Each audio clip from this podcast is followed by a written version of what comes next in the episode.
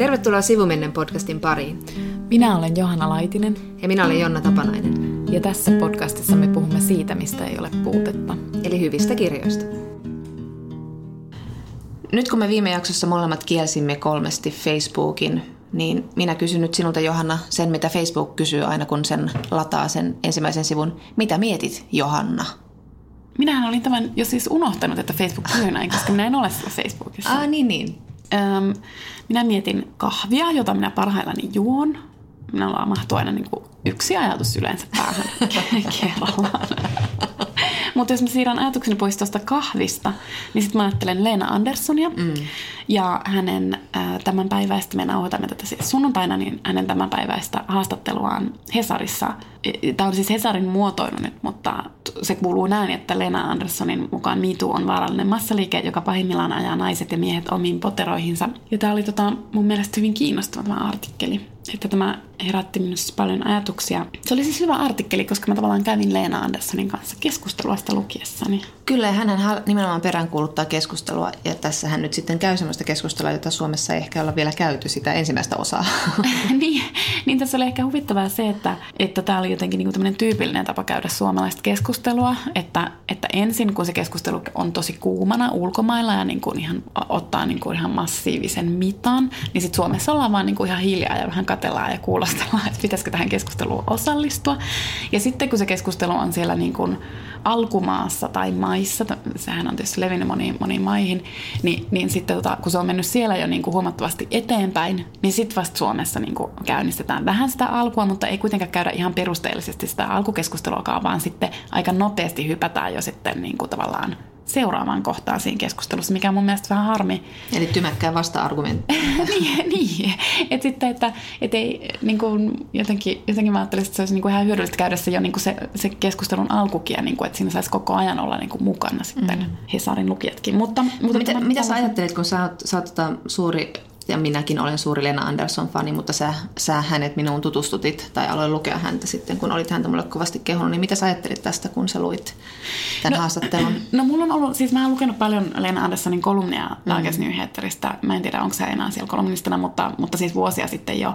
Ja tavallaan meidän, minun suhteeni Anderssoni on semmoinen, että mä en niin kuin läheskään aina ole hänen kanssaan samaa mieltä. Mm. Että mä niin kuin pidän hänen tavastaan argumentoida ja ajattelen, että hän on siinä niin kuin mestari ja sen takia niin on tosi kiva lukea niitä hänen kolumneja, koska Aivan. Siis niin kuin, hänen ajatuksen kulkuaan pystyy seuraamaan, niin selkeästi että se on vähän niin kuin oppitunti argumentaatioon. Niin, ja ymmärtää, miksi, ymmärtää, että perustelee sen verran hyvin, ymmärtää hänen pointtinsa, niin. vaikka ei olisi samaa mieltä. Niin, mutta että, että mulla on niin kuin monesti ollut sillä, että mun mielestä sillä on ollut vähän ihmeellisiä okay. mielipiteitä ja vähän niin kuin, että vähän niin kuin, mutta ei se niin kuin häiritse mun suhdetta häneen, että mä silti niin kuin... No kun mulla on tällaista on hirveä ongelma, ja mä oon sanonut sulle siitä, kuinka mä oon tämmöinen fanityttö, niin mun on jotenkin tosi vaikea aina huo, äh, sulattaa tämmöisiä niin kuin asioita, joista mä olen samaa mieltä. Että mä, kun mä fanitan, niin mä fanitan niin kokonaisvaltaisesti, että mä en niin. Niin pysty näkemään säröjä tai olemaan niin kuin eri mieltä. Niin se on mulla aina suuri semmoinen niin kuin vähän semmoinen turvattomuuden kokemus sille, että ei, ei nyt mien ole samaa mieltä. Mä haluan silti fanittaa. Mä en tiedä, miksi mulla on tämmöinen, vaikka siis niin. siis Tämä on ihan järjetöntä, mutta jotain pikkutyttöä musta tässä siis selkeästi on, että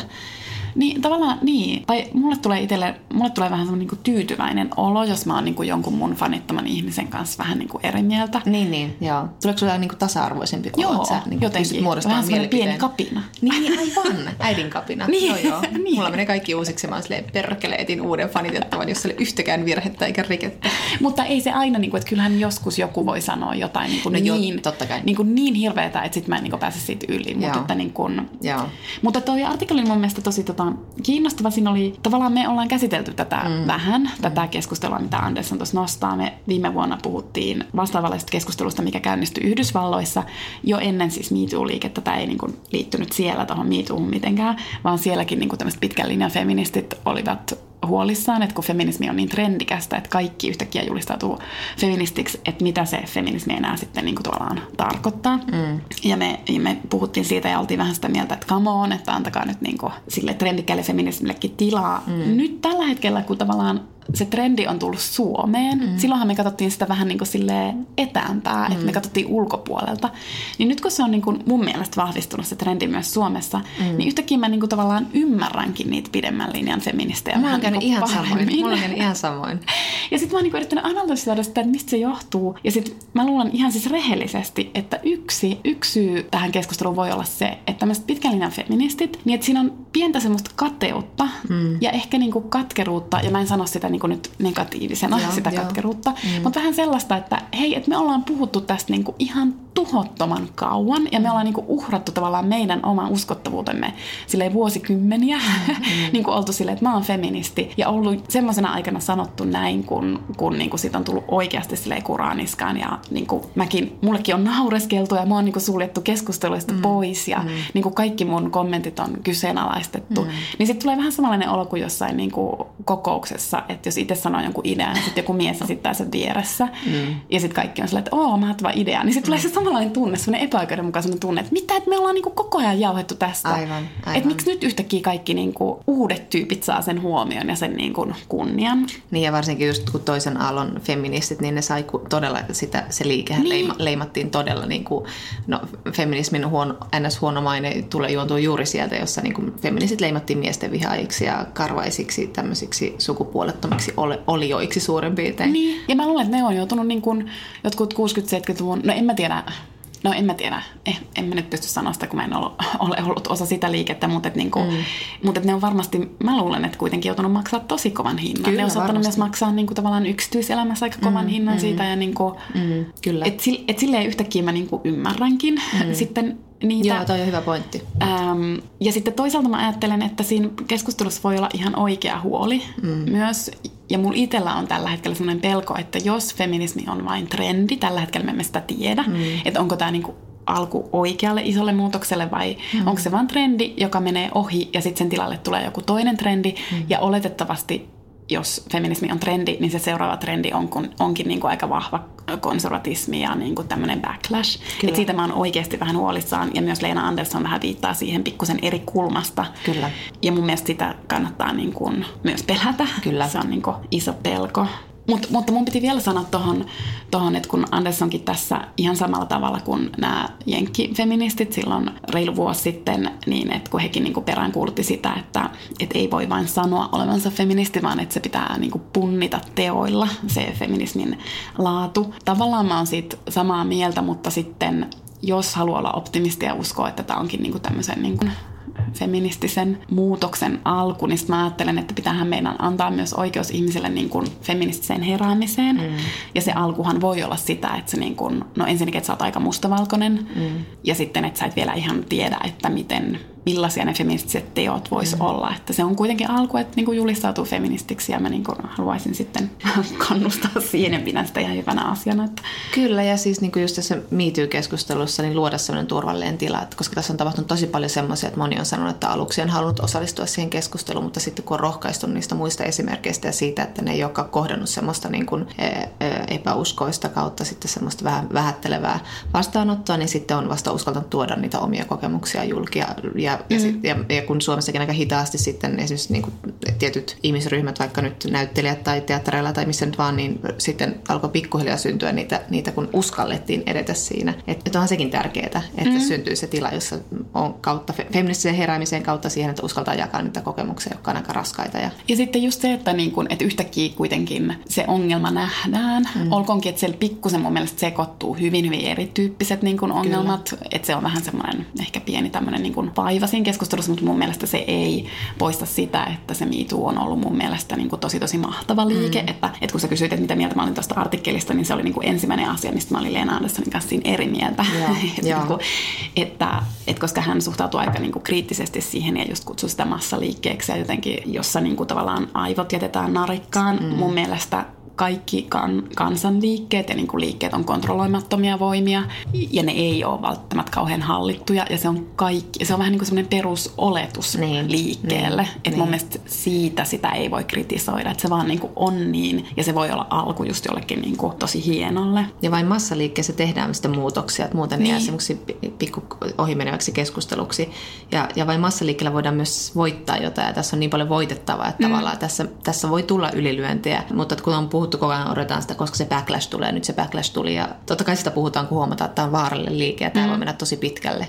Niin. Mutta tässä, niin kuin, tässä on pakko mennä pitkälle, että syntyisi tuloksia, että se jää vain tämmöisiksi niin kuin uhrit joutuvat kertomaan kertomuksia ja sitten mitä ei muutu, mikä ei muutukaan. Niin, ja just toi on just hyvä pointti, että just sillä niin kuin massalla ja sillä, että se on niin kuin tosi tarinoita ikään kuin. Mm. No okei, okay, mm. viittaa siihen, että emme voi tietää, ovatko tänne tota, joo, ihan sama. Mm. Mutta siis, että nyt puhutaan niin kuin kokemuksista, koska sitten se Anders on vähän hassusti siinä artikkelissa sanoi, että, että esimerkiksi fiktiossa voisi käsitellä näitä aiheita niin, paremmin. Sitten se oli tosi outo kommentti, silleen, niin kuin, hirveän ei halua kontrolloida, että millä, mikä olisi paras tapa käydä keskustelua.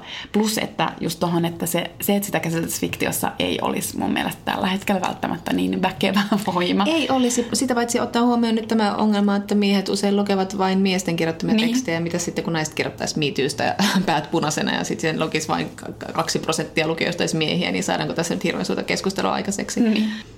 Mutta, mutta, mutta, mutta sitten semmoisista asioista, mistä mä niinku tavallaan olen Andersonin kanssa ainakin osittain samaa mieltä, että munkin mielestä miitussa on niinku ongelmia.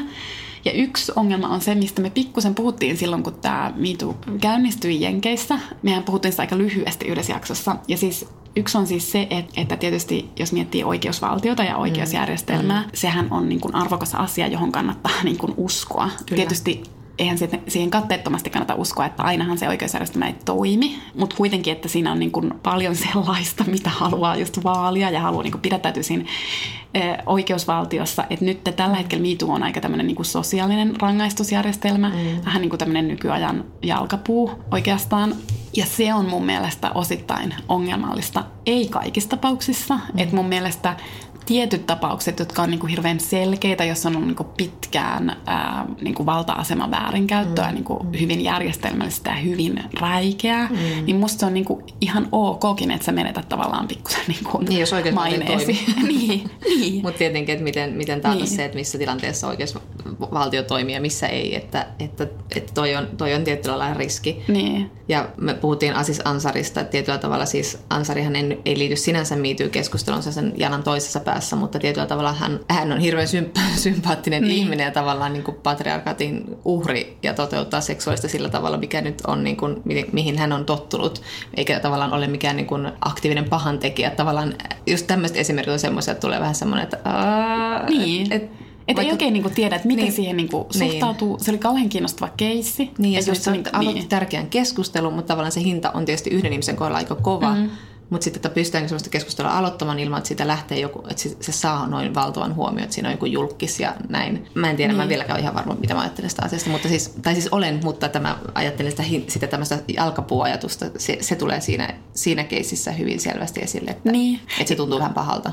No anyway, se on niin kuin yksi semmoinen, yksi sellainen ongelma tuossa miitussa. Sitten toinen, toinen, mikä mua on itse asiassa nyt häirinnyt vähän jo pidempäänkin siinä miitussa, eli siinä niin kuin tavallaan se keskustelu kantaa mukanaan semmoista oletusta ja sitten vielä vahvistaa sitä oletusta, että naiset on jotenkin hyviä ja hyveellisiä mm. ja miehet on pahoja. Mm. Ja se häiritsee mua ihan siis valtavasti paristakin eri syystä, että ensinnäkin mun mielestä se on niinku jo niinku ihmiskuvana hirveän ongelmallista mm. ajatella, että joku ihminen on pelkästään hyvä tai pelkästään paha. Joo, ja tähän liittyy sitten taas esimerkiksi Margaret Atwood, joka niin on aina, jolla on ollut hirveä ongelma sanoa itseään feministiksi, koska hänen mielestään feminismissä liian usein tehdään tällainen jako, että miehet on hy- pahoja ja naiset on hyviä, että hän haluaa nähdä, että naiset on ihmisiä. Mä en ole samaa mieltä hänen feminismin mm. määrittelyssään, mm. mutta mä ymmärrän hänen ajatuksensa siitä, että, että niin kuin naiset voivat olla pahoja. Niin. Tämä on niin kuin naurettava sanoa ääneen, koska se on niin fakta, mutta, mutta että joskus se pitää sanoa ääneen. Niin, ja mun mielestä Atwood just määritti feminismin väärin, koska, mu, tai no okei, okay, feminismi on monenlaista, mutta mm. kun mulle feminismi on sitä, että mä en tee sukupuolten välille suurta eroa. Mm. Ja se, mitä Andersonkin tuossa artikkeli sanoo, että tavallaan, että saisi olla mies ja nainen, että sillä ei ole niin väliä, mm. että se sukupuoli ei niin kuin olisi ohjaava niin. tekijä siinä, että miten me toimimme ja miten meidän toimintaa katsotaan. Mm. Musta oli hauska, että tuossa samassa Hesarissa, niin tuossa samassa Hesarissa oli siis Jari Tarva haastattelu ja hän sanoi, että hyvän ja pahan raja ei kulje ihmisten välillä, vaan ihmisen sisällä.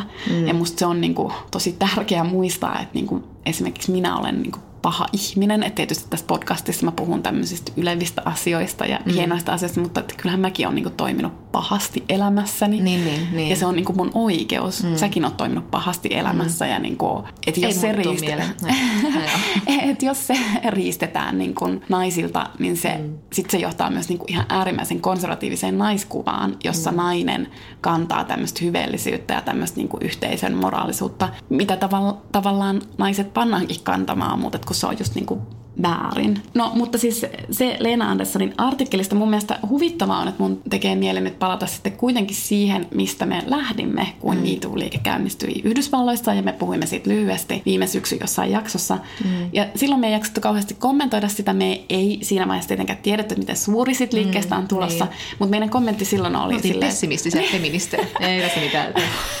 niin, mutta meidän kommentti oli silleen, että joo, tärkeä aihe, mutta voisiko niinku miehet ryhtyä keskustelemaan tästä ja nyt mä itse asiassa päädyn siihen, että välillä mulle ehti jo tulla huono omatunto siitä, että miten mä pystyin niin kuin näin merkittävän liikkeen summaamaan niin lyhyesti. Mutta että nyt mä päädyn, että me oltiin siis täysin oikeassa siinä meidän vetomuksessamme.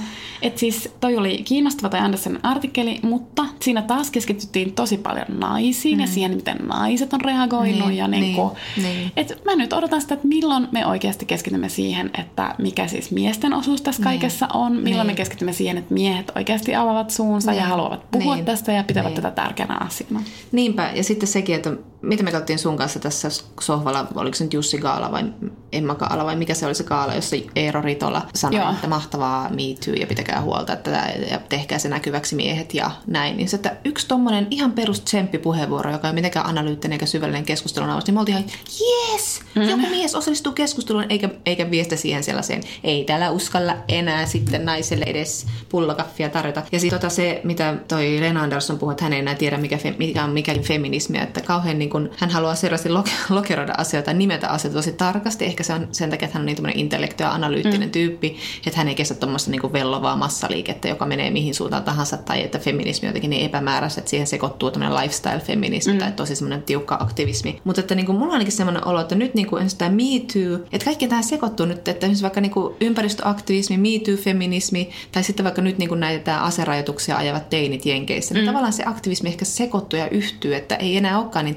tarkkoja, että ajetaan nyt naisten oikeuksia, kaikki ne koskettaa kaikkea. Niin. Esimerkiksi niin kuin feminismi ja ympäristö, ne on hyvin lähellä toisiaan. Et jotenkin mä luulen, että niin kuin aktivismikin, nämä virrat voi yhtyä, se muuttuu ja se on musta hienoa, että, hienoa, että se voi ottaa kantaa moneen asiaan. Ja sitten esimerkiksi niin kuin mitä Peggy Orensta, josta mä haluan vielä puhua kohta, niin hän sanoi sitä, että hän ei oikeastaan jaksa ajatella että mikä aalto nyt feminismi mm. on menossa, vaan että nyt on niin kuin kokonainen meri, on, meri vyöryy päälle, että se on hienoa. Niin. Ja sillä on merkitys, että miten me nimetään nyt tämä aalto ja mikä postwave nyt on menossa. Niin. Ja siis kun tämä Peggy Orenstein tuli siitä mieleen, että mä oon nyt viime aikoina miettinyt seksiä jonkin verran, koska tota, mä katoin Subilla alkanutta Iina Laus porno äh, dokkarisarja, jossa hän siis kiertää maailmalla ja tekee, tekee jaksoja, tekee ohjelmaa siitä, että minkälaista seksiä tehdään tai minkälaista pornoa tehdään eri maissa mm. ja eri kulttuureissa. Ja hirveän kiinnostava ohjelma. Mä en nyt ole katsonut sitä kauhean pitkälle, mutta mietin sitä, sitä kun luin äh, yhteisen ystävämme Antin blogipostauksen, jossa hän puhuu siis siitä, kuinka hän on homo ja hän puhuu siitä, että kuinka niin kuin heteroseksi, että miten ilotonta se onkaan, että kuinka he usein ystävänsä kanssa nauraskelevat sille, että voi tota heteroseksien, heterose, heteroseksuaalien ilotonta seksiä, että heillä se on sitten kyllä niin tylsää, että kun heteroseksuaalista hän, hän on kohdannut sen, että niin kuin monet heterot ei vaan taju sitä, että miten niin kuin iloista ja karnevalistista esimerkiksi joku niin kuin fettariseksi on, mm. että ne ajattelee, että se on jotain niin kuin kauheata nahkat päällä jyystämistä jossain niin kuin naurulle on sijaa, kun päinvastoin mm. se ei ole sellaista ollenkaan. Ja sitten mietin taas sitä pornoa, koska porno on just semmoinen aihe, josta mä en siis saa niinku osaa päättää, mitä mieltä mä olen siitä. Että esimerkiksi tässä niinku Iina Loves porno, niin siinä esimerkiksi ekassa jaksossa haasteltiin tämmöistä Girls Way pornoleffojen tuotantoyhtiötä, jossa niinku tämmöinen lesbotoimitusjohtaja, voisiko nyt sanoa, niin kertoi siitä, että he niinku tekevät semmoista, että esimerkiksi niinku aika paljon tämmöistä niinku feminististä lesbopornoa, ja sitten he aika paljon toteuttaa esimerkiksi faniensa fantasioita ja tekevät sen pohjalta kässärin. Ja sitten hän haastoi siinä yhtä näyttelijä, joka sanoi, että niinku porno on hänelle siis aktivismi ja jatke, mm. että niin kuin tapa taistella patriarkaattia kohtaan, että hän on kyllästynyt siihen esimerkiksi, miten niin kuin vaikka lesboseksia tehdään miehelle, että hän haluaa tehdä sitä niin kuin queer, queer-yleisölle ja tehdä sitä niin kuin oikeanlaista ja niin kuin monimuotoisempaa seksiä haluaa niin kuin pornossa esitettävän. Niin sitten mä olin taas silleen, niin kuin, että jee, porno, hyvä porno, porno muuttaa maailmaa. Sitten seuraavaksi, kun mä olin silleen, ei paha porno, porno alistaa naista. Sitten mä luin taas niin kuin Peggy Orensteinin haastattelun, hän on tämmöinen niin kuin, kirjoittanut jo vuosia, tämän, no siis vanhan, voisi sanoa melkein toisen alafemini, no ei ei nyt ihan, mutta kuitenkin kirjoittanut vuositolkulla siis naisista ja nuorista tytöistä ja seksistä ja feminismistä. Ja me puhuttiinkin tästä Girls and Sex-kirjasta joskus, joskus tässä podcastissa, miten niin kuin Jenkeissä nuorille mimmeille edelleen heille korostetaan seksin vaaroja, mutta ei sitä, mitä he, he voisivat saada seksistä, miten niin kuin hauskaa nautinnollista se itse asiassa olisi ja miten he voisivat saada sitä enemmän irti, ettei se olisi vain miehen miellyttämistä. Ja, ja nyt hän on siis tekemässä nyt tämmöistä vastaavaa kirjaa siis miehi, nuorista kundeista, mikä on tietenkin hieno juttu, että, että niin kuin hän ottaa nyt sitten tämän toisenkin osapuolen huomioon ja hän niin kuin sanoo vain siitä, että, että, niin kuin, että on aika alhainen rima, jos naiset sanoo, että niin kuin minua ei raiskattu, niin se on niinku rima sille, että no, no sulla on ollut siis seksuaalinen kokemus, että kunhan niin. sua nyt ei sentään kuitenkaan raiskattu, että se oli siis seksuaalinen kokemus, että, että, niinku, että riman pitäisi olla pikkasen korkeammalla naisille, että jos sitä jää sulle huono fiilis, mutta sä oot silleen, no ei mun nyt kuitenkaan raiskattu, että miksi mulla nyt huono fiilis on, ettei se tuu semmoinen cat person kokemus. Ja sitten hän niin sanoi siitä, että pornokeskustelussa on siirrytty niin siihen, että ei puhuta siitä, että onko se naista alistavaa, vaan pitäisi pikemminkin puhua siitä, että se vahingoittaa nuoria poikia muodostamaan semmoista seksuaalista identiteettiä ja muodostamaan terveitä ja ns. normaalia seksuaalisia suhteita. Et kun nuoret, kun siis netissä saa pornoa kuitenkin niin helposti katsottua, niin sitten tavallaan nuortenkin kunnia ja seksuaalisuus linkittyy niin helposti pornon katsomiseen ja sen, sen parissa masturboimiseen, masturboimiseen ja se linkittyy niin siihen pornoon, eikä tavallaan, että mitä sitten kun sä oot sen oikean ihmisen kanssa huoneessa ja sun pitäisi oikeasti harrastaa oikea seksiä, joka ei ole niin kuin millään tavalla sellaista, por- mitä porno on. Mm. Se on peruspornojystö, mm. mitä tehdään miehille ja mikä on semmoista hyvin naista alentavaa. Mm. Siis sillä tavalla, että siinä ei oteta huomioon naisen nautinta ollenkaan. Ja sitten tota, sit oli vielä tämmöinen kolmas artikkeli, jonka mä luin, joka sitten, jossa mä pohdin myös tämä sama asia. Eli tämmöinen Nona Willis Aronovich kirjoitti tämmöisen kuin Feminist Pursuit of Good Sex New York, New York Times, jos joku haluaa sen lukea. Niin hän miettii myös sitä, että onko porno siis niin kuin merkki seksuaalista vapautumisesta vai onko se patriarkaatin tämmöinen niin kuin väline. Ja sitten hän tietenkin päätyy siihen, että totta kai niin kuin sekä porno että miehet voi olla misogynistisiä, mutta se on vain niin kuin oire seksu, seksististä yhteiskunnasta eikä sen syy. Mutta hän kirjoittaa myös siitä, että kuinka niin kuin jo toisen aallon feministeillä näillä parjatuilla tosikoilla, niin jo heille niin tämä hyvä seksi oli poliittinen asia. Ja, ja, he, he näkee, ja hän näkee nyt tässä tämä Aronovits, että, että tämä MeToo-liike on mahdollisuus myös niin kuin, tavallaan resetoida koko seksuaalipolitiikkaa ja tehdä siitä, semmoinen, niin kuin, tehdä siitä sellainen oikeasti molemminpuolinen ja nautinnollinen asia eri sukupuolten välillä, jos puhutaan ihan heteroseksista. Ja, ja sitten hän sanoo sitä, että mitä ehkä niin kuin Lena Andersson taas puhuu tuossa haastattelussa, että ehkä niin kuin toisen aallon pro-seksifeminit epäonnistui siinä, siinä keskustelussa sillä tavalla, että he eivät korostaneet sitä naisen seksuaalisen vapa- seksuaalisuuden vapautumista, vaan he keskittyvät tamppaamaan tavallaan miesen seksua- seksuaalisuutta ja demonisoimaan miestä. Että sitten tavallaan se keskustelu jäi siihen, koska sitten siellä tulee se vastavoima. Eli, eli koska kuitenkin miehet on valtaa pitäviä, niin heidän valtavoima, joka tukahdutti sitä keskustelun, eikä sitten taas puhutellut myöskään naisia, vähän konservatiivisempia mm. naisia. Niin, että sitten ei tavallaan pystytty tehdä se, että nytkin pitäisi pystyä tekemään se yhteys ää, niin kuin huonon seksin ja raiskauskulttuurin välille ja sitten niin kuin Harvey Weinstein, Weinsteinin, hirviömäisen Harvey Weinsteinin ja sitten Asis Ansarin joka miehen edustamien tyyppien välille, että mm. niillä on yhteys ja ne liittyy yhteen. Ja musta oli aika hyvä pointti, musta mm. hyvä kirjoitus. On. No mihin sinne, pä- mutta... Mutta siis, mutta po- pornosta mä en vieläkään tiedä mitään. Eikä me tämmöisen, niin kuin, musta tulee tämmöinen niin kuin, vanhan kansan edustaja silleen, lapset pois netistä, pornon ikäraja.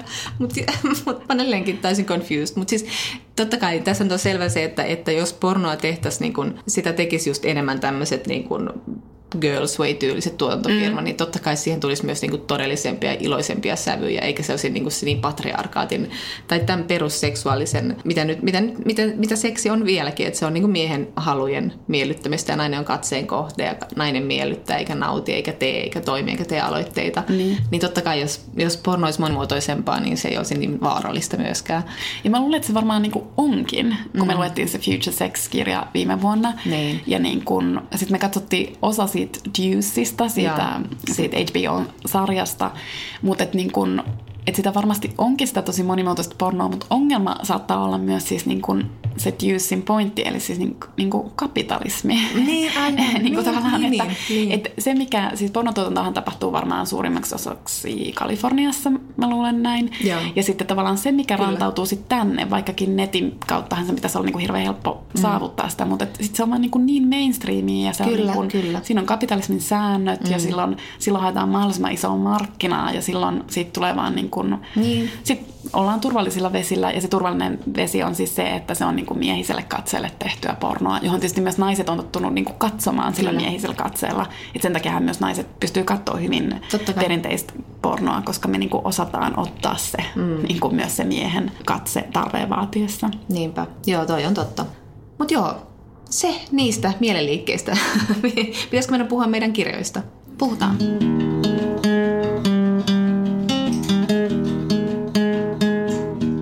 Tarkoituksena on siis puhua tänään Golnas Hashemzadeh Bonden Olimme kerran kirjasta sekä Elena Ferranteen viime vuonna ilmestyneestä tai suomennetusta Hylkäämisen päivät romaanista ja niihin liittyvistä teemoista. Johanna, sä oot feministi. Ootko sä siis vihainen? Minä olen vihainen silloin, kun minä olen vihainen. Mutta en koko aikaa. Ja siis Kyllä sä tota- tuossa kirjoilit äsken sun tietokoneelle, joka vaati jotain päivitystä ja hirveän vihainen olit. Niin, sen hetken minä, minä olin vihainen ja minä ilmaisin vihani. Ja se oli ihan ok, Johanna. Se oli Hyvin ihan- ilmaistu. Se oli ihan ok. Mutta joo, tosissaan, että et niin kun, musta tuntuu, että feminismi on itse asiassa auttanut mua kanavoimaan mun vihaa. Et Musta tuntuu, että mä voisin huonommin ilman feminismiä, koska... koska Hyvin tavallaan- sanottu. Niin, että sitten feminismi tavallaan on niinku opettanut mulle ja näyttänyt mulle, että miksi mä mahdollisesti tunnen jotain epäoikeudenmukaisuutta, joka usein tuntuu siis vihana. Niin, että miksi mä tunnen sitä ja sitten tavallaan auttanut mua analysoimaan sitä tilannetta. Et se on tosi paljon helpompi, niin kun, epäoikeudenmukaisuutta ei ole ikinä helppo ottaa vastaan, mutta sit on niin kun, se helpottaa sitä tunnetta, kun se niin kun ymmärtää, mistä se johtuu. Joo. Mutta vihaa tarvitaan lisää, siis naisten vihaa. Kyllä, joo. Joo, kyllä mä oon aika ajoin tämmöisen feministisen raivovallassa, siis mm. aika useinkin. Se on hyvä.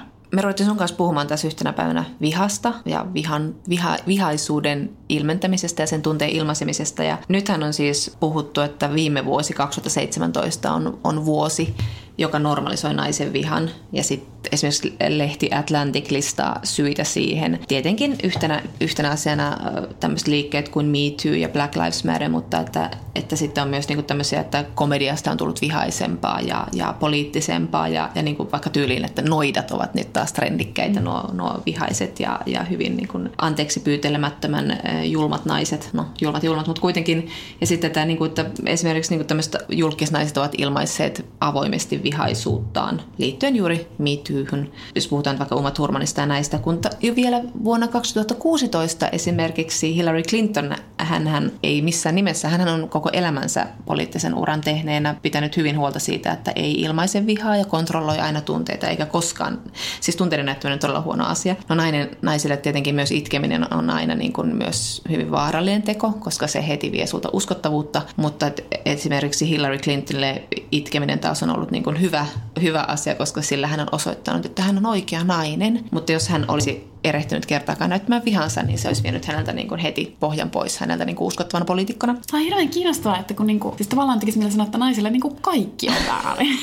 koska, koska siis, että sä et niinku tavallaan saa olla vihanen, mutta sitten sä et myöskään saa nauraa. Niin aivan, mutta pitää olla cool girl. Pitää olla, niin kuin, Niin, pitää olla totta, aa. niin kuin, Eli on- nainen, joka on vaan silleen koko ajan helvetin chillinen ja ei, niin kuin, mikään ei sua hetkauta. Niin, niin, aivan niin. Eli on kuitenkin yksi tapa olla On, oikein. on. Joo, joo no niin, cool hyvä. girl. Ja sitten muistan, kun mä luin tota Chimamanda Ngozi Adichien haastattelua jostain, ja sitten hän sanoi, häneltä kysyttiin, mä sanoin sitä joskus tässä podcastissa, mutta häneltä joku kysyi, että harmittaako sinua, että niin kun Michelle Obama ei pidä hiuksiaan, anna niitä olla silleen niin luonnollisessa olotilassaan, vaan kun hän on niin piipattu ja siloteltu, niin Adichie sanoi, että häntä ei tietenkään harmita yhtään mikään, mikä Michelle Obama tekee, mutta että, niin kuin, että jos Michelle Obama tekisi niin, niin hän olisi liian uhkava ja liian pelottava, liian semmoinen stereotyyppinen mustavihainen nainen, koska siis kuten Roxanne Gay kirjoittaa New York Timesissa, kirjoitti varmaan pari vuotta sitten artikkelin, että niin kun rotu tekee vihasta vielä mutkikkaampaa naiselle. Että se on naiselle on jo mutkikasta, mutta jos sä olet musta nainen, niin sit, sit, sit sä oot välittömästi se stereotyyppi ja pelottava ja semmoinen niin mustavihainen nainen, joka halutaan välittömästi vaientaa. Mm. Mutta tosissaan niin kun viha, ja just naisen viha, sehän on siis tabu.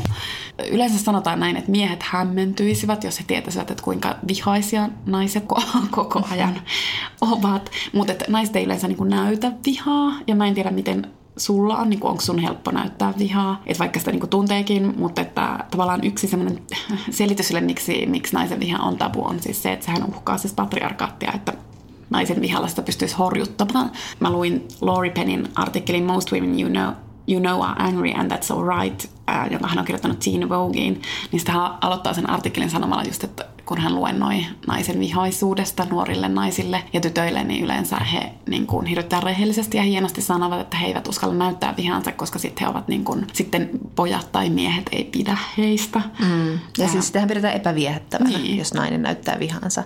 Ja kyllä mullekin on niin siis uppo-oudot miehet.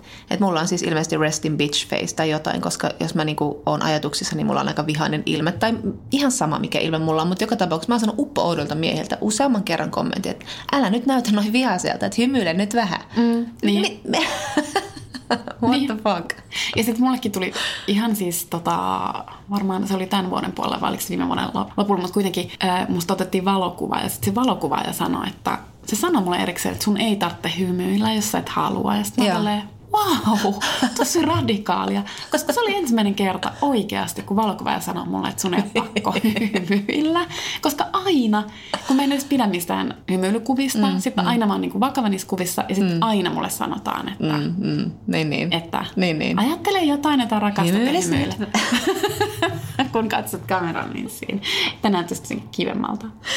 No niin, mutta anyway, niin, mä luin siis tämän Teen Voguein artikkelin, ja sitten mulle tuli ihan sairaan surullinen olo, mm. että siis vaikka se oli tosi hieno artikkeli ja, ja se on tärkeä tämä asia, mutta siis että onhan se nyt tosi surullista, että vuonna 2018 vai mikä vuosi nyt ikinä onkaan, mm.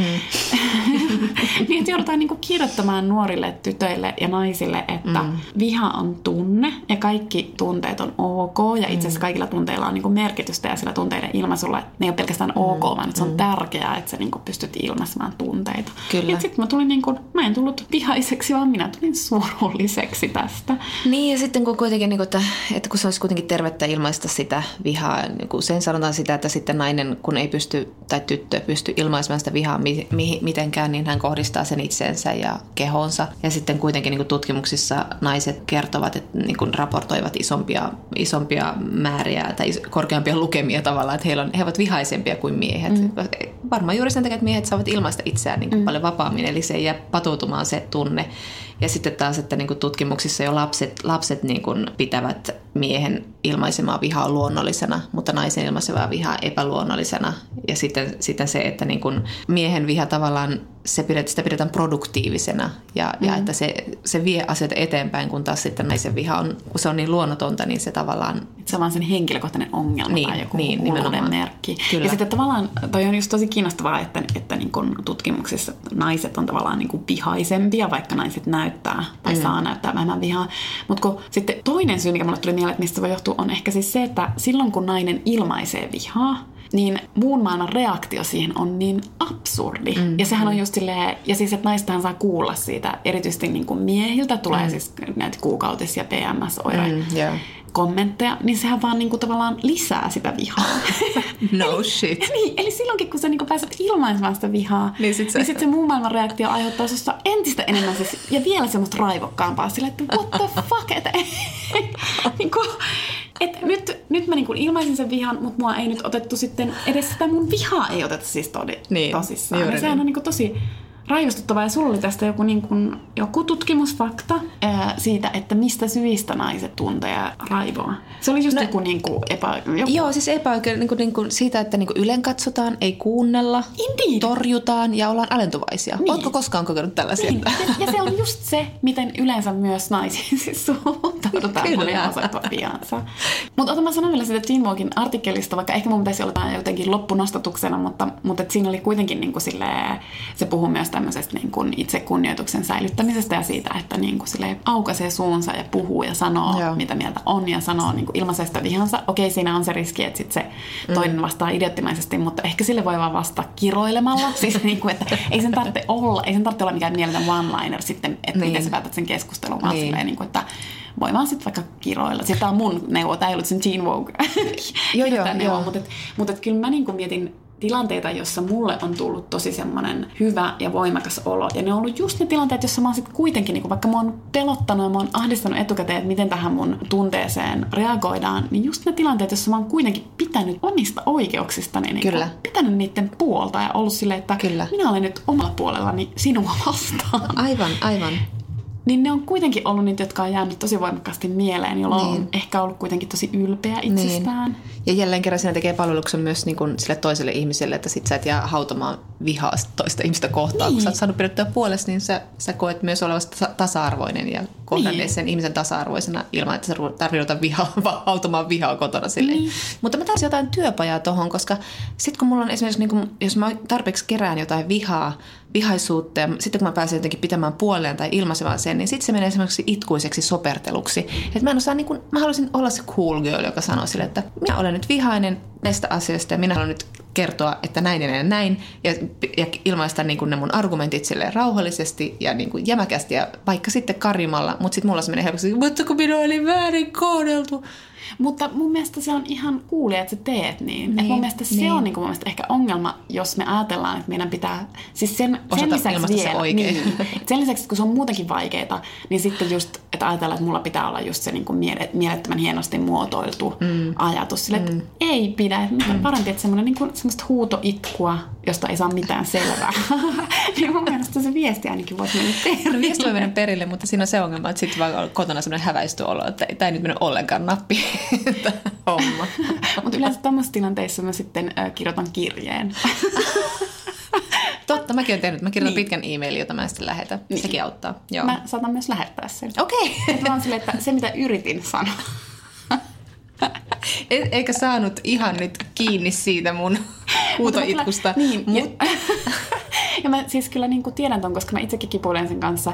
Ja mä ajattelen jotenkin, että me ollaan tämmöisen niin kuin elokuvamaailman uhreja, kun elokuvissahan Mm. niin kuin ihmiset osaavat ilmaista vihaansa täydellisesti ja just niin kuin sanoa jonkun napakan loppulauseen ja sitten Mm. kävellä ulos tilanteesta, niin sehän ei niin kuin vastaa todellista elämää. Että niin, Mutta et ihan niin kuin, että omalla tyylillään. Mutta sitten vielä yksi juttu, nyt mä oon sanonut sille kymmenen juttua aina aloittanut, että vielä yksi juttu sitä Teen Wongin artikkelista. Muistatko, kun mä oon aina puhunut silleen, että mua häiritsee se, että kun naisille aina sanotaan, että sun pitää olla vahva, mm. että mä haluan, että Joo, meillä on aina- oikeus olla heikko. Sitten mä en ole niin kuin ihan päässyt perille silleen, että mitähän mä oikein tarkoitan sillä, että mulla on ollut joku niin kuin, mä en ihan ole saanut mm. itsekään siitä omasta ajatusta kiinni. Ja kiitos tämän Laurie Pennin, mä ymmärsin, että mikä se mun ongelma on tässä vahvassa naisessa ollut. Mm. Hän kirjoittaa tässä Teen Walkin artikkelissa, että jos niin kun sellaiset naiset, jotka ovat vihaisia, mutta sitten he niin onnistuvat piilottamaan nämä vihaiset tunteensa, niin heitä yleensä kutsutaan vahvoiksi naisiksi. Eli yleensä hänen mukaansa siis vahva nainen oikeastaan tarkoittaa naista, joka ei valita. Aivan, Että aivan. niin kuin, mitä tahansa sillä naiselle tapahtuu, niin se ei vaan niin Aivan. valita. Aivan. Ja se on se pointti. Mm, Kiitos mm. Laurie Penny, että annoit minulle tämän vastauksen. Mm.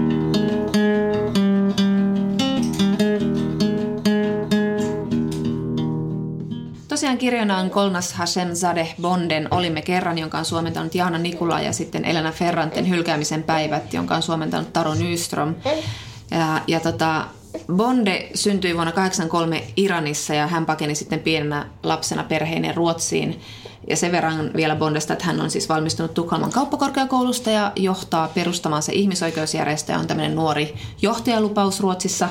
Ja hänen tämä toinen romaaninsa Olimme kerran, josta me puhumme, niin se oli sitten, on ollut maailmalla arvostelumenestys ja sen oikeudet on myyty yli 20 maahan. Ja Tämä kirja sijoittuu Ruotsiin, nykypäivän Ruotsiin ja sitten takaumissa Iraniin, eli Iranin islamistisen vallankumouksen aikoihin 70-luvun loppuun. Ja kuten tuossa, äh, kuten tämä Bondekin, niin tässä sitten tämä päähenkilö Nahid on pahennut Iranista tyttärensä, pienen tyttärensä ja miehensä kanssa.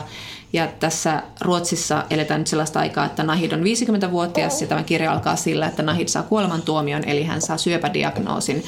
Ja siitäkö hän raivostuu. Sitten Elena Ferrante, joka ei juurikaan esittelyä kaipaa, mutta esittelen hänet kuitenkin. Äh, Elena Ferrante on pseudonyymi.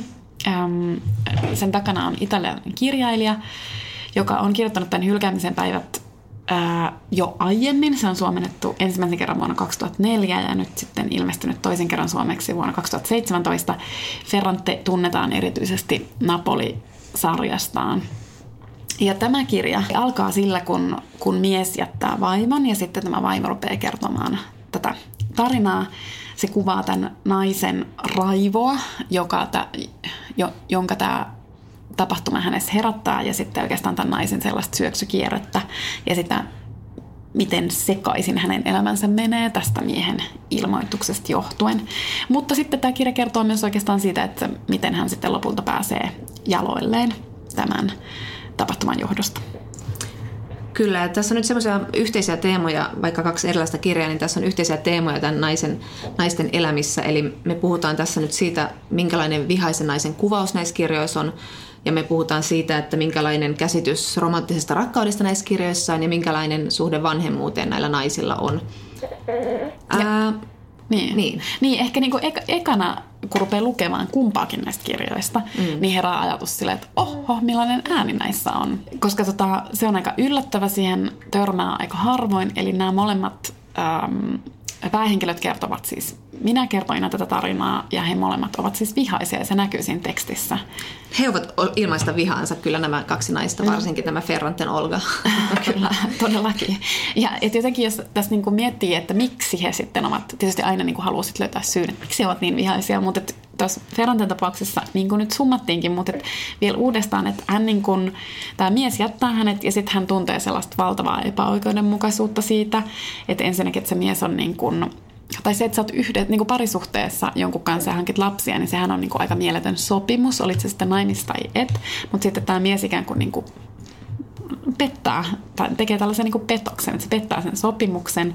No sitten paljastuu, että hän myös niin kuin, äh, valehtelee tästä jättämisen syvistä.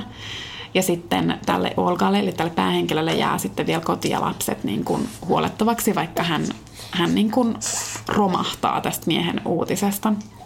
Ja sitten tämä mies tekee vielä tämmöisen niin kuin oikein, oikein niin kuin tämmöisen klassisen rikoksen, eli että hän jättää tämän Olkan nuoremman naisen takia.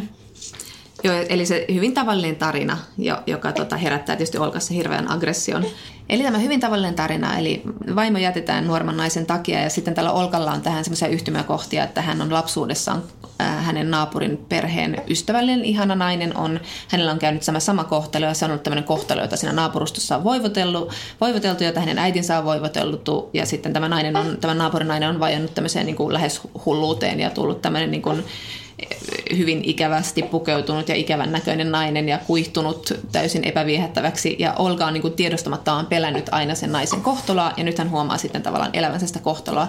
Niin, että tavallaan niin tämä kirja on sille, sitä oli niin kipeäkin lukea, koska, koska se on niin kuin et se on kuvaus siitä, että miten riippuvainen nainen voi patriarkaatissa niin kuin miehestä olla ja sen niin kuin suhteesta miehen ja tavallaan semmoisesta niin miehen rakastavasta katseesta tai ainakin tämmöisestä niin kuin suhteessa olevasta katseesta naiseen. Että sitten niin tavallaan kaikki romahtaa ja sitten se Ferrante just, just viitaten tähän niin kuin lapsuuden kokemukseen, niin sitten hän just kuvaa sitä, että, että jos et osaa pitää miehestä kiinni, menetät kaiken hyvin. Mutta toisaalta, koska tämä on niin kuin Ferrante, niin tässä on myös se puoli, että, että se Olka kuitenkin yrittää ja haluaa päästä siitä irti ja niin kuin haluaa toimia eri tavalla kuin tämä hänen lapsuuden naapurin rouvansa ja sitten lopulta myös niin kuin onnistuu siinä. Kyllä, ja sä puhuit jo tuosta kielestä, eli, eli tota, tässä se kieli on niin hyvin konkreettisesti Olkalla. Hän, hän ilmaisee sitä, niin, sitä vihaansa siis hyvin rivolla kielellä, ja hän itsestä ihmetteleekin tai ajatteleekin, että kun hän on aina tottunut, että hän on aina halunnut e, semmoisen harmonisen kodin, jossa puhutaan hiljaa ja hita, rauhallisesti, selvitetään konfliktit, ja, ja nyt hän sitten, niin kun, kun hän, hän raivostuu, niin hän käyttää paikoin nabulaismurretta, Tämä on jo tuttua noista napulaisromaaneista, joissa silloin kun riideltiin, niin aina turvauduttiin napulaismurteeseen ja se koettiin niin tunteiden kieleksi, kun taas sitten aina kun haluttiin olla älyllisiä, niin sitten turvauduttiin italian kieleen, varsinkin siis Elena ja Lila mutta sitten tota, tämä, hän alkaa puhua napuloismurretta, mutta sitten hän myös niin kuin viljelee rivouksia. Että tämä on siis to, tosi raju kirja kieleltä, että niin kuin aika viihdyttäväkin. Mä olin ihan silleen, oho, kun mä oon lukenut tämän aikana englanniksi ja jotenkin suomeksi kirjosanat on kyllä niin kuin aika paljon voimakkaampia. Niin. Joten tämä oli aika, aika hurjan, hurjan rivoa tämä kieli. Ja se, miten hän, niin kuin, hän siis riitaantuu kaikkien ystäviensä ja tuttujensa kanssa, mutta etenkin miehiä kohtaan hän tuntee syvää raivoa. Ja on pakko lukea tämä yksi kohta Tunsin sisälläni kasvaan vihan häntä kohtaan, ja mitä järjettömämmäksi se muuttui, sitä raivoisammin siihen takerruin. Kuka tietää, mitä yksinäisen miehen salaisuuksia hänellä oli? Miehille tyypillinen pakkomiele seksistä, pitkälle keskikään jatkuva kullin kultti. Hänkään tuskin pystyi katsomaan yhtään koko ajan säälittävämmäksi käyvää sperman sylkäisyön pidemmälle, ja oli tyytyväinen vain silloin, kun sai näytetyksi, että hänellä vielä seisoi, niin kuin kuivunen kasvin kuolevat lehdet nousevat saadessaan vettä. Tiellen osuvien naisruumiden kanssa hän toimi karkeasti, nopeasti ja likaisesti, tarkoituksenaan vain pisteiden kerääminen kuin ampumaradalla. Hänen ainoana ajatuksena oli sukeltaa syvälle sisälle punaiseen reikään. Aina parempi, jos karvatups oli nuori ja kiiltävä, oi kiinteän takapuolen suloutta.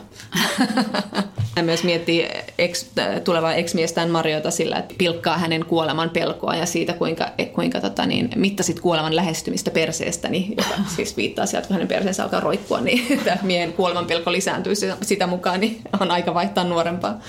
Se oli kyllä niinku hurjaa. Sitten mäkin olen niinku sievistelevä itse niinku kielenkäytössä. Samoin, niin samoin. Sit, niin sitten sit mä olin jotenkin vähän silleen, Kyllä jopa tuon ääneen lukeminen niin. oli vähän silleen, niin. hui, raju. Mutta sitten tässä Ferrantessa oli mahtavaa myös se, että kun siinä niin kuin heti alusta lähtien se, niin kuin, se ei ole noin suoran aggressiivinen, mutta se on semmoinen niin kuin piiloaggressiivinen siinä alussa. Mun mielestä sekin sai mut niin kuin valtavat pisteet, että miten se sitten, joo, joo. Että se onnistuu niin kuvaa sitä piiloaggressiivisuutta ja sitten yhtäkkiä se jotenkin niin kuin purskahtaa se raivat, ne on aivan sama. Kyllä. Mutta sitten tuolla Bonden Nahidilla, että hän, hän tota, jos nyt tässä psykologisoidaan romanihenkilöä ihan omien tulkintojen hmm. mukaan, niin tuntuu, että hän on niin padonnut, padonnut ehkä sitä katkeruutta. Että se on ehkä kasvanut hänessä vähitellen, koska hän ei ole ehkä koskaan saanut oikein sitä, sitä taas niin suunnata kehenkään. Tässä alussa hän niin raivostuu näille lääkäreille ja, ja hoitajille, jotka antavat hänelle jotain niin kuin diagnoosia, että puoli vuotta elinaikaa. Ja häntä alkaa sitten vituttaa se, että he alkavat hänen elämäänsä niin kuin rajaamaan ja kertomaan, koska sehän, sitä hän ei tiedä. Ja sitten, tota, tai ylipäätään koko diagnoosista ja sen, mitä kannattaisi tehdä sille syövälle päivälle. Hän on siis paitsi pakolaisnainen, joutunut lähtemään sieltä Iranista miehensä ja tyttärensä kanssa, niin hän on myös parisuhdeväkivallan uhri, eli tämä hänen miehensä Masud on sitten pahoinpidellyt häntä koko heidän yhdessäolon ajan. Ja sitten tämä Aram, tytär, on joutunut olemaan siinä sitten vieressä todistajana. Ja, ja tämä nainen kantaa siitä väkivallasta ilmeisesti aika muista häpeää myös, koska hänelle pystynyt suojelemaan tytärtään siitä, joten hän on kohdistanut sitä tai tässä romaanin kertomuksessa ja takaumissakin näkyy, että hän on myös kohdistanut sitä pahaa oloa siihen tyttärensä, että hän ei ole pystynyt olemaan sään suojeleva turvallinen äiti, mm. niin kuin he ovat joutuneet lähtevien kotimaastaan, mutta sitten myös perheen sisällä on sitä väkivaltaa. Ja sitten tässä kirjassa on vähän sille hämärän peitto, kun tämä alkaa just siinä, kun hän saa tämän syöpädiagnoosin, niin sitten ei tavallaan niin tiedä, onko hän puhunut yhtä äkäisesti tyttärelleen jo aiemmin, mm. vai että laukaiseeko tämä diagnoosi tavallaan siinä semmoisen niin raivon ja tavallaan ajatuksen siitä, että nyt tai ei koskaan. Sille mä myös vähän niin kuin sitä luin, että, että koska se elämä alkaa olla vähissä, hän saa aika niin kuin vähän elinaikaa, että hän elää sitten lopulta pidempään kuin, kuin, niin kuin se ensimmäinen arvio hänen elinajastaan on, niin sitten että hän niin kuin tavallaan yhtäkkiä tajuaa, että no nyt, nyt mä niin kuin ilmaisen sen vihani. Niin kuin sanoit jo, niin tässä on tuolla hienot äänet näillä, ja tämä äidin ääni on ihan mahtava, koska siinä vaihtelee se raastava rakkaus ja tytärtä kohtaan, mutta sitten myöskin se samalla semmoinen olo, että eihän se tytär voi rakastaa häntä, koska hän on ollut niin huono äiti. Ja tässä tulee niin monissa kohdissa se, se niiden se semmoinen jatkuva jatkuva taistelu siitä. Tai siis tämä rivien välissä tulee selväksi, että Aram on hyvä tytär, että hän, mm. tekee kaikkeensa ollakseen niin kuin äitinsä lähellä ja, ja jotenkin niin kuin piristääkseen häntä ja vie häntä konserttiin ja, ja muuten. Mutta, mutta tässä oli yksi minusta aika hyvä kohta, kun hän sanoi, että tämä äiti joutuu viettämään pitkäaikoja siellä sairaalassa ja sitten tämä tytär käy sitä siellä katsomassa. Ja sitten tämä äiti on sille tapansa mukaan torjuvana sille, että no ei sinun täällä tarvi olla minun, minun tämmöinen marttyri äiti tyylinen. Sitten hän, tämä tytär tarjoutuu jäämään, että, että kyllä hän voi jäädä, että, että haluatko että jää, että jää niin pitkäksi aikaa kuin tahdot. Valehtelee, minä ajattelen. Siinä tapauksessa hän ei ikinä lähtisi. Tässä on niin tosi paljon tällaista suloista ja sitten tässä oli yksi hyvä esimerkki, että kun hän ajattelee, että hän joskus ajattelee, että hän ei vastaisi tyttären puheluun, koska sitten hän voisi niin kuin pitkittää sitä, sitä, että tytär ei saa sitä hoidettua päiväjärjestyksestä puhelua, että mm. tyttären pitää ajatella äitiä pidemmän aikaa ja koska se nyt vastaa ja missä se nyt oikein on ja soittaa useamman kerran ja niin kuin, hyvin tällaisia pikkumaisia ajatuksia, joita hän myöntää tuossa, mutta sen takia vaan, että on vähän semmoinen rakkauden kerjäläinen siinä heidän suhteessa. Niin ja on siis tosi yksinä, vaikka hänellähän on niin kuin siis ystäviä myös niin kuin siellä Ruotsissa, mutta silti, silti se tuntuu niin yksinäiseltä, että se, että se kaipaa semmoista kuitenkin niin kuin sellaista verisidettä jotenkin. Tavallaan toi on niin kuin semmoisen manipuloivan äidin kuvaus ja manipuloivat Kyllä. äidit on aika lailla kauhukuva. Mm. Ja tuttu. Niin, tuttu, tuttu kuva. Niin kuin hirveän ha- tuttu hahmo. Ja siis jotenkin just toi, mitä sä sanoit siitä tyttärestä, että se on niin kuin hirveän hyvä tytär, koska musta tuntuu, että mä en itse niin kuin pystyisi olemaan tuollaisen äidin kanssa noin kärsivällinen. Maailman helpoin tapa olisi myös niin kuin vaan hylätä se äiti. Että se, se on niin kuin hirveän hieno hahmo, koska siinä on, kun se on niin traaginen, että koska me tiedetään, että että kaikki me ihmiset käyttäydytään sillä tavalla, että silloin kun me just halutaan rakkautta, niin me ei välttämättä sanota just sitä suoraan, vaan Aivan. sen sijaan me käyttäydytään tosi huonosti. Juuri niin, Sehän on niin klassinen niin käyttäytymismalli. Että kaikki huonosti käyttäytyvät lapset sun muut, että loppujen lopuksi ne haluaa siis oikeasti vaan rakkautta. Kyllä. Koska sen traagisuuden tajuu tosi nopeasti. Ei pelkästään siksi, että sillä on se syöpädiagnoosi, vaan että muutenkin tajuu, että se on Mikä sun nyt on? Voisitko olla nyt hetken hiljaa, please? Vittu. Mä en ymmärrä, mitä sä tuskailet. Syö nyt, please. Ole kiltti nyt. Tu vartti. Älä laita kättä suun.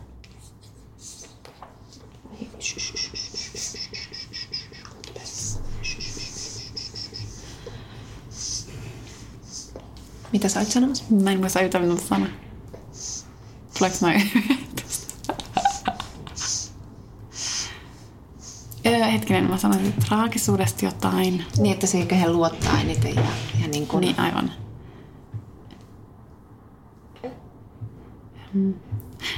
Niin, ja, et, et, ja vaikka, vaikka se äiti olisi manipuloiva ja niin kuin kauhea suoraan sanottuna, mutta mm-hmm. et silti, koska, koska tässä kirjassa oli sen äidin pään sisällä, niin sit, sit sitä kuitenkin niin kuin, mun sympatiat oli täysin sen puolella. Mä ymmärsin sitä tosi hyvin ja mä toivoin, että sen tytär ymmärtäisi myös sen, eikä kokisi niin hirveätä raskautta sen äidin seurassa. Eikä se tytär kokenutkaan, koska se oli siis oikeasti ja se ymmär... yli hyvä tytär. Niin, ja ymmärsi äitiään. Mm. Ja ymmärsi myös, mitä äiti oli joutunut kokemaan. Että tavallaan mä olin tosi iloinen, että se pysyy tämän äidin sisäisenä monologina tämä, tämä kirja. Että mä pelkäsin koko ajan, että tämä vaihtaa sitten sitä näkökulmaa puolessa välissä sen tyttären näkökulmaan siitä äidistä. Mutta, mutta tämä kirja luotti siihen, että se lukija saa sen tarinan siitä tyttären hiljaisuudesta tai niistä, mitä se äiti kertoo sitä tyttärestä. Että, mm. että se tavallaan piirtyy jo siitä ihan tarpeeksi vahva kuva, että ei tarvitse sitten sen näkökulmaa, mikä oli musta tosi kiva juttu. Tässä oli paljon semmoisia hienoja kiteytyksiä, kuinka tämä Nahid myös niin kuin kokee sen äityyden, että yhtäkkiä sille tulee semmoinen sel- selväjärkisyyden hetki, että kun se tajuaa, että hän kuolee, ja, ja niin kuin hänen lapsensa menettäisi äitinsä, mutta hetken aikaa se tuntuu sitten hyvältä, koska se tajuaa, että niin se pitää mennäkin, mm. että, että tytär hautaa äitinsä eikä toisinpäin. Mutta näissä oli molemmissa näissä kirjoissa myös tästä niin kuin, äh, semmoista vähän niin kuin semmoista äityyden mukanaan tuomaan semmoista sisäistettyä naisvihaa tai sen kanssa kamppailua. Että hän kumpikin puhuu niin kuin äityyden inhottavista hajuista tai eritteistä ja muista, jotka tekee tavallaan naisen ruumista epäviehättävän. Ja Ferrantella on tietenkin se näkökulma paljon, että pysyykö viehättävänä miehen silmissä. Ja sitten taas tämä, tämä niin kuin Nahid miettii ehkä muuten kaikkia muita epäoikeudenmukaisuuksia elämässä, niin sitä, että tähän, tätä ei mies koskaan tekisi ja niin kuin miten, miten niin kuin kivulias kokemus joku synnyttäminen on. Ja, Ferranten Olgahan on, on hyvä vanhempi tai hyvä äiti siihen nähden, että hän on tosiaankin luisumassa vähän niin kuin tajunnan rajamaille, mutta hän yrittää olla hyvä äiti ja mm. myöskin olla niin kuin oikeamielinen, olla musta maalaamatta tätä lähtevää Mariota, Mariopuolisoa, mutta niin kuin vanhemmuuden kuvauksena oli myös kauhean kiinnostavia kumpikin. Ne oli ja sitten ne kuitenkin, niinku, kuitenkin ne niinku sit irrottautui sellaisesta niinku miellyttävästä naisesta, että siinä No okei, että et se Nahid oli tavallaan niin kuin just manipuloiva äiti ja sitten se Olga oli niin kuin hyvä äiti, no sitten sillä rupesi viiraa päästä, mutta tota lukiessa mä olin vaan silleen, että no onko se nyt niille lapsille niin vahingollista, tai jos äiti on vähän sekaisin välillä, niin sille, että, että tai kun eihän se ollut niin kuin silleen mitenkään uhkaava tai muuta, se oli vaan siis sekaisin. Niin aivan. Ja se kuitenkin niin kuin ho- ho- hoivasi niitä. Ja hän oli aika rehellinen lapsille niin. ja että tavallaan kyllä hänenkin lapsensa välillä, etenkin se tytär niin kuin, sille pikkuvanhana otti sellaista niin kuin, vähän niin kuin hoivalla rooliin, mutta silti mä olin jotenkin silleen, että no ehkä niille nyt ei tapahtunut mitään ihan järkyttävää niin. lapsille siitä niin, aivan. sekaisin menosta. Plus, että mä arvostin näitä molempia kirjailijoita siinä, että, että kun naisiahan on hysterisoitu, mm. ja se on siis ollut tosi iso niin kuin tämmöinen sukupuolikysymys vaikka 1800-luvulla, joka oli tämmöinen niin medikalisaation mm. vuosisata oikein. No, mm. on sen jälkeenkin ollut medikalisaation aikaa, mutta se alkoi jo silloin. Mm. Ja sitten, että naiset just niin kuin kaikki viat, mitä niillä oli, niin se pistettiin hysterian piikkiin. Eli sitten musta tuntuu, että niin semmoisia hysteeristen naisten kuvauksia on niin kuin vältelty, koska on niin kuin haluttu olla oikeudenmukaisia naisia kohtaan, mutta musta tuli mahtavaa, että nämä molemmathan tavallaan kuvas vähän sillä niin kuin semmoista hysteeristä hetkeä niin, kahden aivan. naisen elämässä. Eikä se tarkoita, että, että ne naiset on lopullisesti hysteerisiä. Että niin, se on niin. vaan niin kuin se, se hetki, jolloin ne tavallaan menetti sit niin kuin otteen. Että jossain vaiheessa niin kuin elämää, etenkin tuossa olimme kerran kirjassa, niin siinä, siinä tavallaan se Nahid kuvaa sitä, että miten elämä on sarja pettymyksiä. Että jossain vaiheessa vaan liika on liikaa. Aivan, aivan. kun, että sä voit niinku jaksaa aika pitkälle mm. myös ikäviä uutisia, mutta jossain vaiheessa vaan silleen, että nyt mä en niinku enää jaksa. Ja Kyllä. Nyt, nyt mä annan niinku periksi. Ja musta se oli ehkä noissa molemmissa tavallaan just sen hetken kuvaus. Enkä mä ajattele, että ne Kyllä. hahmot on niinku ikuisesti ja aina ollut sellaisia tai Kyllä. tai tulee ikuisesti aina olemaan sellaisia. Ja kun sä puhuit tuossa ja olet ennenkin puhunut siitä vahvan, henkilö, vahvan naisen ongelmallisuuden, kuva ongelmallisuudesta, siis lähinnä sen termin, että se kuulostaa mm. niin oudolta, mutta tässä sitä olimme kerran, äiti Nahid on, on, on ihan loistava tämmöinen vahva naishahmo, ja hän niin kuin puhuukin siitä, että kuinka, kuinka niin kuin häntä ottaa päähän se, että häntä katsotaan kuin uhria, sen takia, että hän on mm. pakolaisnainen, koska niin kuin vaatii voimaa paeta ja vaatii voimaa lähteä, ja vahvaksi tulee vain, jos on kohdannut vaikeuksia. Ja sitten tässä oli, näissä oli myös, niin kuin, mitä sä ajattelit parisuhteesta, kun sä luit näitä kirjoja? Mä itse ajattelin tosi paljon niin kuin parisuudetta ja tuosta, mitä mä sanoinkin, niin kuin, että, että niin kuin Ferrantella musta oli vähän tuskallistakin lukea se, sen, se semmoinen niin valtava riippuvuus siitä miehestä ja sitten kun se suhde loppuu tai se liitto loppuu, niin sitten, että miten se niin kuin romahtaa. Että sitten jotenkin mua ahdisti se toisaalta se teki siitä hahmosta ihan hirvittävän todentuntuisen, että koska sehän myös on hirveä tulla jätetyksi. Niinpä, niin. Ja niin kuin tavallaan, ja se kaikki, niin kuin, että kaikki miltä siitä tuntui, niin sit se oli jotenkin niin kuin todentuntusta, mutta että mutta et, sitten yhdessä ton, ähm, olimme kerran kirjan kanssa, kun mä luin näitä, niin sitten mä vaan niin mietin, että miten etuoikeutettua semmoinen niin hyvä romanttinen mm. rakkaus on, mm. koska, koska tuolla tota, Hashem Sadehilla on niin niin hänen semmoinen niin tarinallinen sinne, mikä meni sinne Iraniin ja niin kuin se Iranissa tapahtuneet rakkaussuhteet, esimerkiksi ton nainen äiti ja sitten hänen siskonsa, mm. niin sitten ne kaikki suhteet oli vaan niin kuin ihan hirveitä ja sitten hän kuvasi sitä äiti, ja... Niin, ja sitten mm. hän kuvasi sitä, niin kuin, että hänen äitinsä oli käytännössä niin kuin tosi tosi pieni lapsi, Joo. kun hänet naitettiin melkein 30 miehelle. Kyllä. Ja sitten, että hän hirveän suoraan kirjoittaa just siitä, että miten se hänen äitinsä niin kuin tavallaan että sen päähän ei edes mahtunut ajatusta jostain niin kuin romanttisesta niin, rakkaudesta. Sille sitä ei, ei ollut olemassakaan. Niin. Ei se varmaan edes olisi ymmärtänyt koko käsitettä. Ja sitten kun mä luen Ferranteen, niin sitten tulee mieleen, että no, että semmoinen niin hyvä suhde, semmoinen vakaa, turvallinen suhde, niin että se on etuoikeus kyllä myös niin kuin muuallakin kuin kyllä. 70-luvun Iranissa. Kyllä. Ja tätä Olga pohtiikin paljon rakkautta tässä kirjassa sitten, kun tämä Mario lähtee, että hän, hän miettii sitä, että kuinka hän on nuorena rakastunut Marioon, mutta hän tajuaa, että itse asiassa hän olisi voinut rakastua ihan kehen vaan. Niin. ja, ja että, niin kuin, että hänelle tuli hyvin pessimistinen olo, että hän vaan niin kuin on sekoittanut miehen halun häntä kohtaan rakkaudeksi ja että niin kuin pari, pariskunnat on ihan täysin sattumaa ja, ja sitten hän pohtii miestä, että mies on kuin kaisla, tuu, joka heiluu tuulessa sinne tänne eikä tiedä itsekään mihin suuntaan seuraavaksi, että, että mm. niin kuin sille tuli hyvin kyyninen olo mä vielä mietin sitä, sitä, niin kuin sitä vihaa, että niin kuin tavallaan, että kyllähän tämä, tämä esimerkiksi tämä Ferranten Olga, niin kyllähän niin kuin häpeää myös sitä, mihin hän vaan, hän häpeää sitä, että hän mm. turvautuu rivoon kielenkäyttöön ja sitten hän alkaa huikkia rivouksia myös hänen kotiinsa tuleville asentajille ja puhumaan, puhumaan niin kuin hän ottaa semmoisen miehisen aseman, että hän alkaa, että no minä puhun noille rivouksia ennen kuin noi alkaa puhua mulle enemmän ja että niin kuin mä otan nyt sen miehisen, miehisen niin kuin tota, position ja, ja sitten, sitten hän niin kuin puhuu siitä, että kun hän hyökkää siis tämän Marionsa kimppuun mm. julkisella paikalla, kun hän tajuaa, että hän on todellakin tämä nuorempi nainen ja kohtaa sitten heidät sitten ensimmäistä kertaa, niin hän hyökkää tämän Marion kimppuun ja sitten hän tajuaa, että sekin on itse asiassa vaan, niin kuin hän näyttää naurettavalta, että hän yrittää niin kuin imitoida miehen päättäväistä käytöstä, mutta kun nainen tekee sen, niin se on vaan naurettavaa ja epätoivoista ja typerän näköistä. Että kyllähän niin kuin koko ajan käy tämmöistä niin puhelua itsensä kanssa, että voiko hän ilmaista vihaa, osaako hän niin. ilmaista edes sitä vihaa oikein.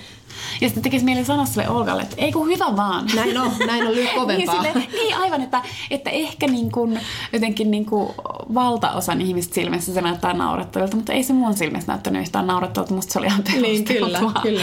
ja, niin kuin, ja, sitten, ja jotenkin mä niin kuin ajattelin, tossa, että, että kun sille tulee just tämmöinen niin hulluuden hetki sen elämässä, niin kuin sille naidillekin, mm. niin sitten mä olen vaan silleen, että antakaa mennä vaan. Että niin, niin. mitä hävittävää niin, sitten niin, kuitenkaan niin. loppujen lopuksi. Mutta sitten jos sä käyttäydyt niin kuin ihan sekopäisesti. Ja sitten hän ottaa myöskin tämmöisen miehen position myös siinä, että hän, hän tekee aloitteen alakerran naapurissa asuvaa miestä kohtaan. Ja sitten se on myös niin Ferranten mahtava tyyli kirjoittaa, että se, niin kuin se nainen tuntee koko ajan niin kuin vähän inhoa sitä miestä mm. kohtaan, mutta hän kokee sille, että niin kuin, no antaa mennä, että ihan sama, että hän on nyt sitten Maria ja hän tekee näin ja, ja niin kuin se seksi on kaikin puolin vastenmielinen kokemus hänelle, mutta että hän, hän yrittää jotenkin ot, ottaa vallan siitä omasta elämästä. Ja tietenkin on aika paljon sekaisin myöskin. Niin, se itse asiassa keskustelua aika hyvin Cat kanssa. Kyllä, kyllä. se Mutta se oli tota, se oli kyllä niin kuin, sekin oli niin ahdistava. Se on niin mahtavaa. Sitten kun hän käy semmoista, mitä hän sanoi siinä yhdessä kohdassa, mä naurin sille aivan huoluna, kun hän miettii sille, että hän huomaa miettimään. Se on vähän niin kuin cat personissa, että voi ei, onko mulla liian pienet rinnat, että jos hän ei nyt pidä, että voi ei minulle tarjota sille tämmöisiä valtavia rintoja. Ja sitten että miksi minä ajattelen näin naurettavia, että jos hän ei pidä minun pienistä rinnoista, niin juoskoon suolle. Ja, ja sitten hän arvioi hyvin kriittisesti myös tämän Carraanon ruumista, että se ei ole ollenkaan viehättävä ja niin hirveän vapauttava jotenkin. Joo, se hänen katseensa on todella armoton.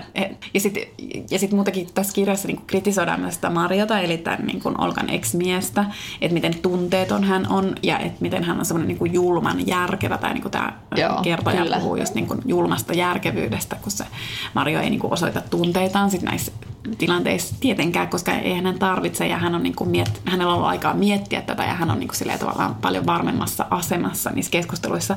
Kyllä. Mut, mutta sitten se katseen armottomuus kuitenkin, että et kun tämä Olka sitten katsoo toki omaa naisruumistaan arvostellen, mutta sitten just sitä naapurin karraanoa. Ja samoin hän sitten rupeaa katsoa sitä Marjoa. Kyllä. Niin kuin ajan kuluessa paljon armottomammin. Että saattoi olla, että tämän uuden suhteen alkuvaiheessa Mario näytti äh, freshiltä ja jotenkin hoikalta, mutta kyllä se sen jälkeen alkoi sitten kilot kertyä. Ja et eihän Elämä tästä niin kuin miesruumistakaan hirveän helpolla. Ei, ei. Ja muuten, muutenkin mä oon miettinyt Elena Ferrantessa, että se on jotenkin siinä jotain katarttista näissä kirjoissa, vaikka niissä ei koskaan ole mitään semmoista niin kuin näin, nainen tuli, näki ja voitti, vaan että niin kuin, mutta se jotenkin, kun se näyttää niin jotenkin sille kiihkeällä ja viimeisellä tavalla sen, sen paska, missä nainen joutuu rypemään patriarkaattisen yhteisön, että miten, miten niin kuin, millainen asema siellä on naisella, naisella, niin jo pelkästään sen näyttäminen niin konkreettisesti on musta vapauttavaa, mutta myös se, miten nämä naiset sitten luovii siinä, että panee kampoihin, vaikka se aina onnistukaan. Mm. Ja sitten kuitenkin on samalla semmoisia todellisia naisia, että just siellä haluat miellyttää miestä ja haluat hylätä kaiken parisuhteen takia tai jättävät kirjailijan hommat sen takia, että haluat olla äitejä tai muuta, mutta silti kuitenkin niin kuin ovat oikeita naisia, jotka sitten ilmentävät niin kuin raivoaan tai haluaan tai, tai inhoaan tai jotenkin sille tosi todentuntaisesti. Että mä saan niin noista nabulaisromaaneista ihan hirveästi sellaista jotain, jotain katartista raivon kanavointia. Niin ja niissä on jotain sellaista makeat ylpeyttä niissä sen naisissa kuitenkin. Kyllä, kyllä. Vaikka Joo, ne tekee silleen tavallaan, ne tekee vääriä valintoja ja ne niin kuin tekee naurun alaisia niin kuin, valintoja, mutta silti ne niin kuin, sit loppujen lopuksi kuitenkin, ne on vähän niin kuin kissat. Joo.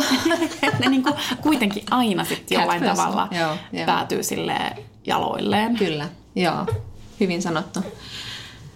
Mitä tota Elina Ferrante-kirjaa, mun ei nyt varmaan tarvitse kysyä, tykättiin sitä ihan hirveästi. Joo. Ihan mahtava kirja. Mitä sä pidit tuosta Bonden Olimme kerran romaanista? No mä pidin siitäkin ihan tosi tosi paljon ja just siitä erityisesti siitä niin kuin nykyajan tasosta, että mulle ehkä ne takaumat sinne Iraniin, vaikka mä oon niin kuin hurjan kiinnostunut Iranista, mutta jotenkin tähän kirjaan mä en niin kuin hirveästi kaivannut sitä Iranin tasoa, että jotenkin mä niin kun olin kauhean tyytyväinen just siitä äidin ja tyttären suhteesta ja siitä, mitä tapahtui Ruotsissa ja jotenkin siitä, että miten se odottaa niin kuin tavallaan sitä kuolemaa. Että me ei ole keskitytty siihen kuolemaan oikeastaan tässä keskustelussa ollenkaan, mutta tämä menee myös tavallaan semmoiseen kuolemakirjallisuuteen, jossa, Kyllä, jossa henkilö niin kuin kuvaa kuoleman pelkoa ja niin sitä, että miltä se lähestyvä kuolema tuntuu, mutta se on eri keskustelu.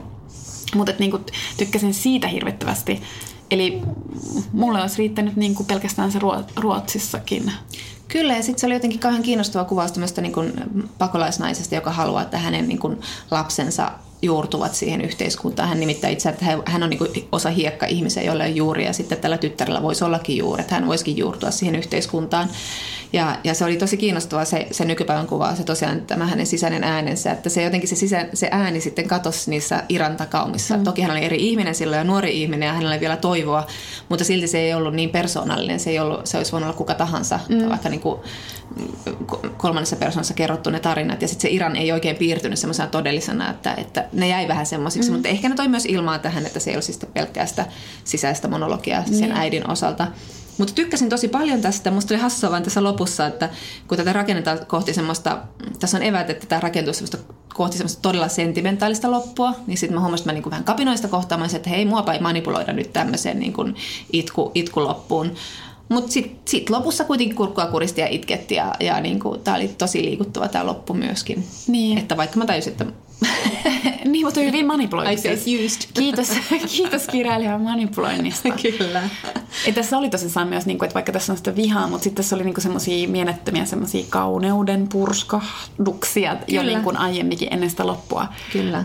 Ja se sitten kuitenkin niin kuin toimi. Että sitten se kuitenkin tarvitsi sen, sen, niin kuin sen vihaisuuden vastapainoksi. Niin ja sitten jotenkin monella tavalla suru ja viha on aika lähellä, että tuntuu, että sitten siitä surustakin, surusta syntyy se viha ja toisinpäin.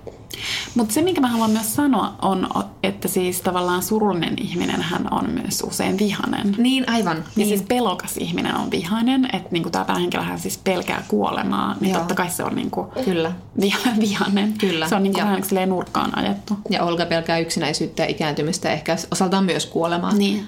Mutta siis hienot kirjat. Ja tästä vihateemasta voisi puhua vielä paljon enemmänkin. Mutta... Kiitos, että kuuntelitte tämän jakson. Ensi kertaan. Moi moi!